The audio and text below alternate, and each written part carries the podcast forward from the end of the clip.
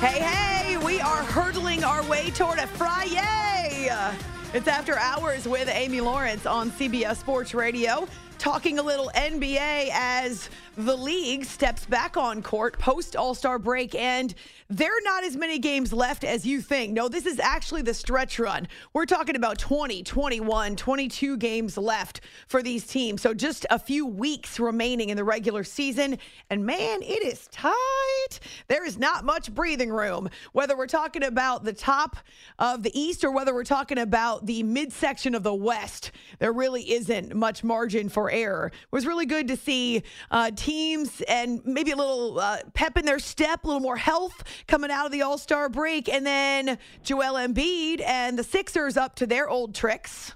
Sixers have the ball. PJ Tucker, 45 seconds ago. He throws it to Embiid. Embiid's able to save it, but Ja Morant is in pursuit. Here's Tobias for three. It's good, and the Sixers take the lead. Tobias Harris, right corner, got it. 106 105. Morant into the lane, leaner, short, tap out, rebound loose, diving, Harden gets it, he falls, he goes to Embiid, Embiid for the jam, oh yeah, Joel Embiid dunks it, what a play, and the crowd is going bonkers in Philly. Joel Embiid with a slam with 23 seconds to go, the Sixers have gone up by three. It was lippy, it was chippy in the end with the Memphis Grizzlies, but ultimately Joel Embiid had a very strong finish. He was actually 1 for 8 in the first quarter, so unlike him, 2 for 14 in the first half, but his final stat line you would never know. 27 points, 19 rebounds, 6 assists and 6 block shots in the victory for Doc Rivers. Joel was a two-way player and if you take away what someone does best, what else can they do to help the team? Tonight it was Joel. Uh, if you took away his offense, what else did he do? Well, he had six blocks, he had 19 rebounds, he had six assists. Uh, and that tells you just how great the guy is. So Doc Rivers and the Sixers are off and running with a win as we hit the post All Star break games, and it just feels a little more tense, a little uh, greater sense of urgency now. We're excited to welcome Colin Ward Henninger to the show. He covers the NBA for CBS Sports, and Colin, as we think about the Sixers and the fact that it is largely the same team that we saw last year in the playoffs, they keep running into a grass a glass ceiling, not a grass ceiling, a glass ceiling in the postseason season. What indicates to you that this team might have what it takes to break through, maybe make more noise in the postseason this year? Yeah, that's a really great question, Amy. And I know the people of Philadelphia are wondering the same thing. Uh, it kind of feels like it's the same story over and over with this group, right? They have all the potential in the world, and they just can't seem to get it done come playoff time. The reasons for optimism are that James Harden is having an incredible bounce back season. Look, uh, you don't want to take him for granted, but you kind of know what Joel Embiid gives you on both ends of the floor. He's one of the best players in the league, a perennial MVP candidate. He's been relatively healthy all year. One of the bigger question marks was what kind of James Harden were we going to get? Is the hamstring healthy? Does he have the burst? Is he able to finish around the rim? And he's proven this year that he is obviously not Houston James Harden, but they don't need Houston James Harden. They need a distributor. They need someone who's going to shoot a career high in three point percentage, which he's basically doing this season. And they need someone who's going to show up when the team needs him the most. That part is what remains to be seen. But as we saw in that game against the Grizzlies, he made some huge plays down the stretch, knocked down a big step back corner three. That's the kind of clutch performance. That's the kind of offense that they need from him. You mix in the additions that they brought in, in the offseason with PJ Tucker and Danuel House, and uh, they added Jalen McDaniels at the All Star break.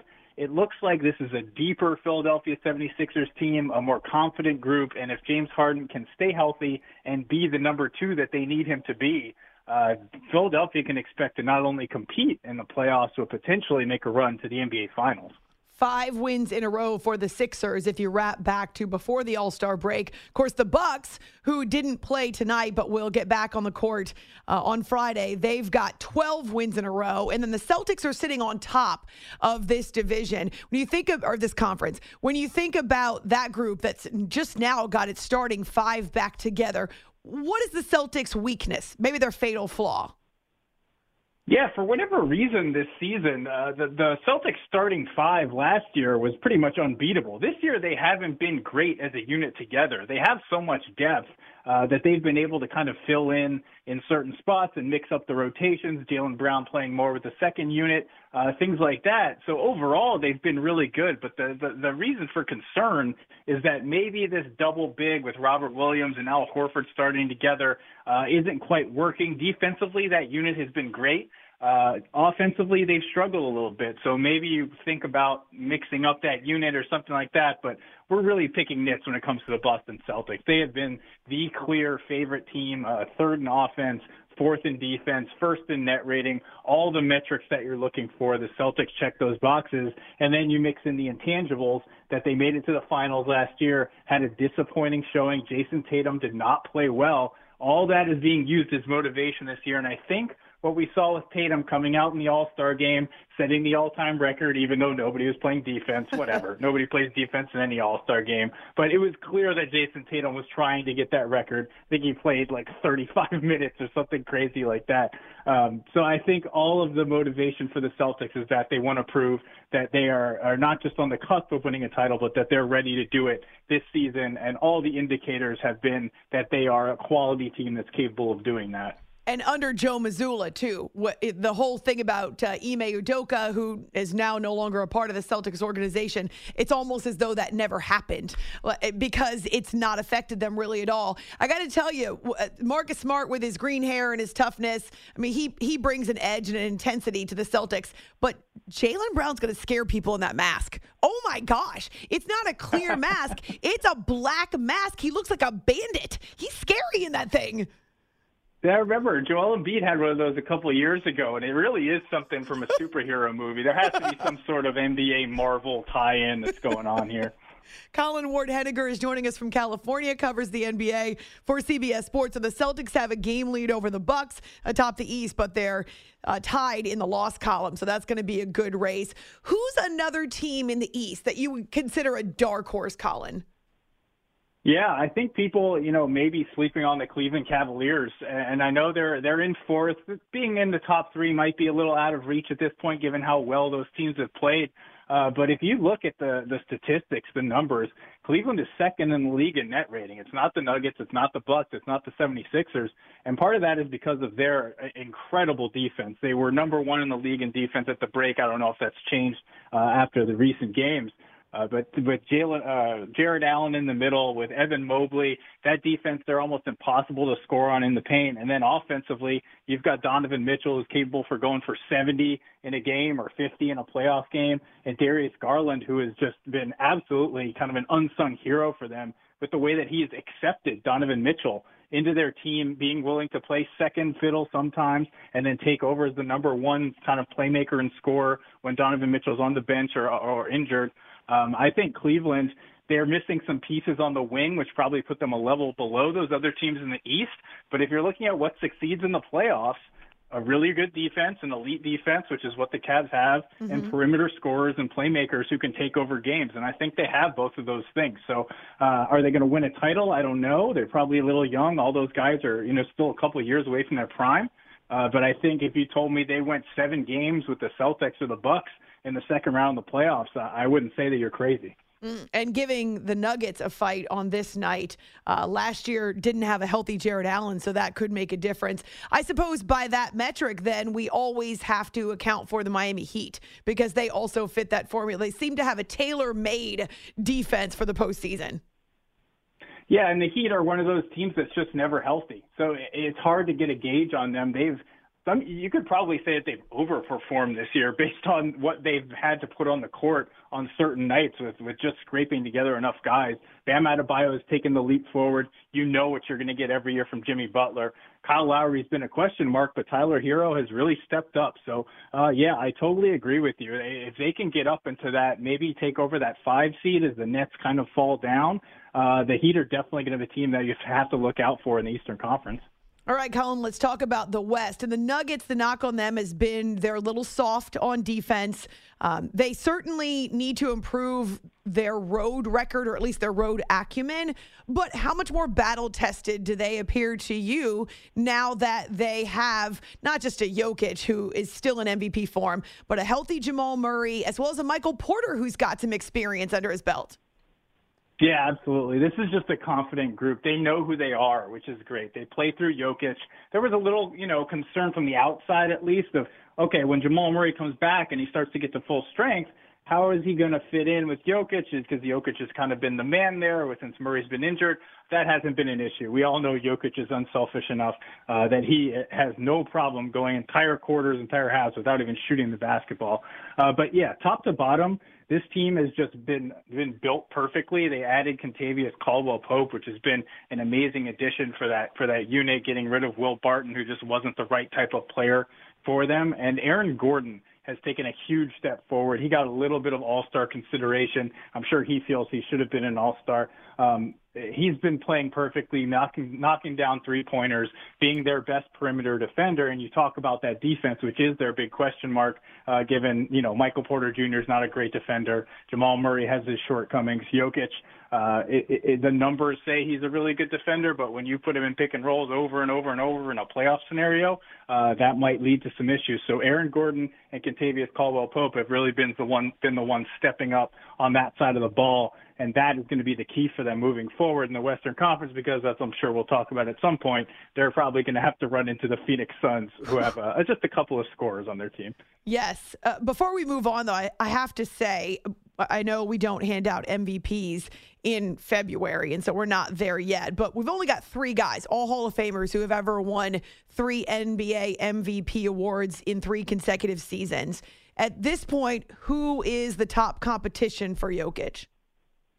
Yeah, that I mean, if you would have told me before the season started that Jokic would actually have a chance to win a third straight MVP, I, I would have said no way. I mean, Uh, like you said, absolutely rarefied air. Jokic was already kind of a contentious MVP choice around certain circles, saying he's more of a numbers guy and it doesn't translate to the playoffs.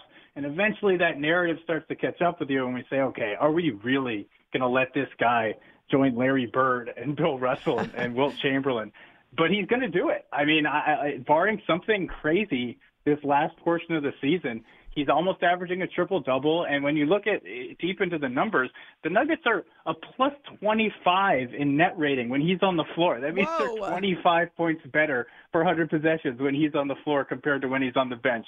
It's absolutely uh, an open and shut case. But as for uh, competition, Joel Embiid is always there. Uh, I, think he kind of gave up on the idea of winning the MVP after last season. And for me, uh, Jayson Tatum is a guy who doesn't get enough MVP consideration, at least not in the things that I'm listening to. Um, he's putting up career numbers.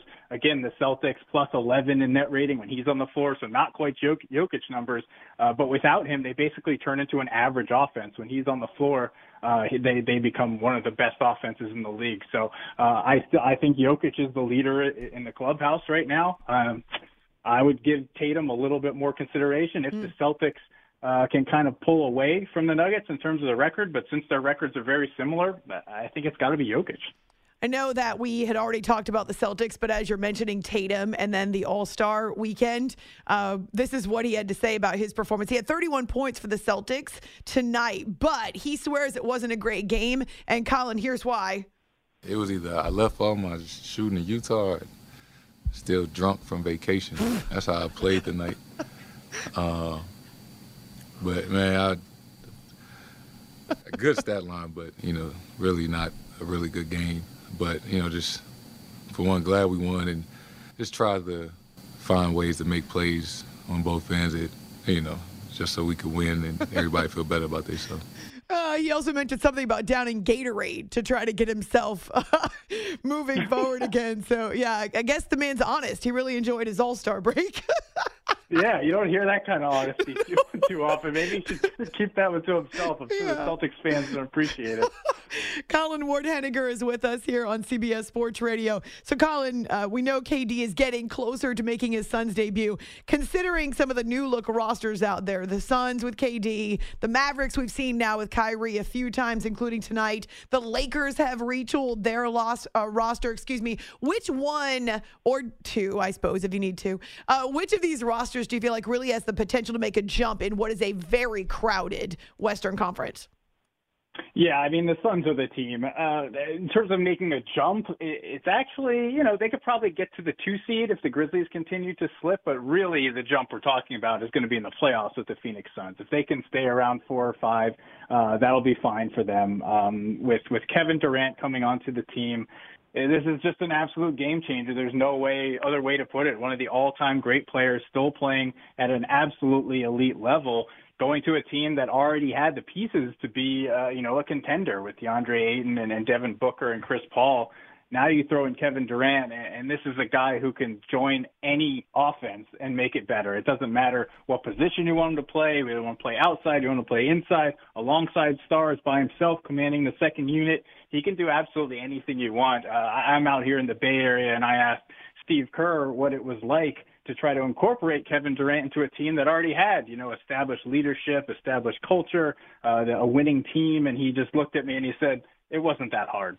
And he moved on to the next question. So that's what it's like when you get Kevin Durant. I mean, the guy's an all-time great and he fits into any offense. He turns the Suns into the Western Conference favorites. I know the Nuggets and the Nuggets fans are not going to be happy to hear that, but it just is what it is when you have uh, an absolute killer like Devin Booker Mm-hmm. And then you add another one in Kevin Durant, not to mention Chris Paul, even though he's aging, you know what he's capable of in playoff settings. So uh, that's the team I'm looking at. Dallas, I think. I, I think it's intriguing. I just don't think they have enough pieces around Kyrie and Luka right now uh, to be a true contender. And then the Lakers, they might make the biggest jump. Getting back to your question, just because uh, they could go from 13th up to you know seventh or eighth if mm. things fall the right way. I like all the pieces that they've added. Um, I still don't think it makes them a title contender, but they certainly have a much better team around LeBron James and Anthony Davis with guys like D'Angelo Russell, Malik Beasley, Jarred Vanderbilt, Mo Bamba. I think they made some really good additions uh, that are going to make them a lot better, but probably still not a championship contender.